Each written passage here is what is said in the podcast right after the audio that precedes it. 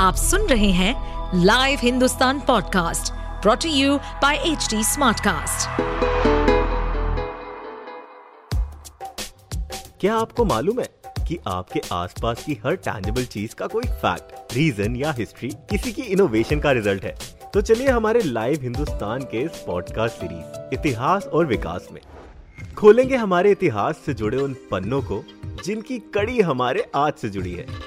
साथ ही जानेंगे बहुत सी रोचक कहानियाँ, तथ्य, हमारी भोजन सभ्यता, वास्तुकलाएँ, वैज्ञानिक शोधों और अन्य गौरवशाली इतिहास और उसके विकास के बारे में। एक ऐसा देश जिसने 20वीं सदी के इतिहास, अर्थव्यवस्था, विचारधारा और तकनीकी को प्रभावित किया था। एक ऐसा साम्राज्य जिसने हिटलर को घुटने टेकने पर मजबूर कर दिया था। ऐसा देश जो रातों रात टूट गया, बिखर गया हम बात कर रहे हैं पंद्रह गणतांत्रिक गुटों के समूह, सोवियत संघ की, जो रातों रात टूट गया था, जिसका असर तीस सालों के बाद भी महसूस किया जा रहा है। एक ताकतवर देश सोवियत संघ के बारे में, सोवियत संघ के पतन के कारण के बारे में, और भारत में सोवियत संघ के पतन के परिणामों के बारे में। सबसे ताकतवर देश अमेरिका को चुनौती देने की ताकत सिर्फ़ एक ही देश के पास थी, लेकिन क्रिसमस की रात 25 दिसंबर उन्नीस सौ इक्यानवे को उसका वजूद भी खत्म हो गया। उस दिन सोवियत संघ के तत्कालीन राष्ट्रपति मिखाइल गोरबाचोव ने क्रेमलिन से देश को संबोधित करते हुए कहा था, सोवियत संघ के राष्ट्रपति के तौर पर मैं अपना काम बंद कर रहा हूँ। उनका ये भाषण पूरी दुनिया ने सुना था। सोवियत संघ विश्व का पहला साम्यवादी देश था।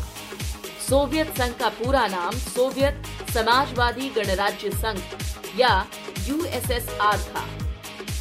1917 में रूस की साम्यवादी क्रांति से जन्मे सोवियत संघ में कम से कम 100 नेशनैलिटीज के लोग रहते थे और उनके पास पृथ्वी का छठा हिस्सा था। सोवियत संघ ने अमेरिका के साथ शीत युद्ध किया और परमाणु होड़ में हिस्सा भी लिया। सोवियत संघ वो साम्राज्य था जिसने अंतरिक्ष में पहला उपग्रह भेजा और पहला आदमी भी। उनका नाम था यूरी गागरिन सोवियत संघ के खेल, नृत्य, सिनेमा, साहित्य, कला और विज्ञान के क्षेत्र में भी कदम सबसे आगे रहे। सोवियत संघ के पतन से पंद्रह देशों का उदय हुआ। Armenia, Azerbaijan, Belarus, Estonia, Georgia, Kazakhstan, Kyrgyzstan, Latvia, Lithuania, Moldova, रूस, ताजिकिस्तान तुर्कमेनिस्तान, यूक्रेन और उज्बेकिस्तान। सोवियत संघ के पतन की सबसे पहली वजह थी साम्यवादी तानाशाही। जब यूएसएसआर की स्थापना हुई, तब इसके प्रमुख थे व्लादिमीर लेनिन। ऐसे जटिल और विविध देश पर नियंत्रण करना आसान नहीं था। जार की तानाशाही से अलग होकर सोवियत संघ ने लोकतंत्र बनने की कोशिश की, लेकिन आखिरकार तानाशाही की स्थापना हुई। जिसमें सबसे प्रमुख तानाशाह हुए स्टालिन। स्टालिन के समय से ही राजनीति, अर्थव्यवस्था और आम जीवन पर पार्टी का नियंत्रण होता चला गया। इसके अलावा नौकरशाही का बोलबाला, गिरती अर्थव्यवस्था और अंधाधुंध सैन्य खर्च, इन सभी कारणों की वजह से सोवियत संघ का विघटन हो गया।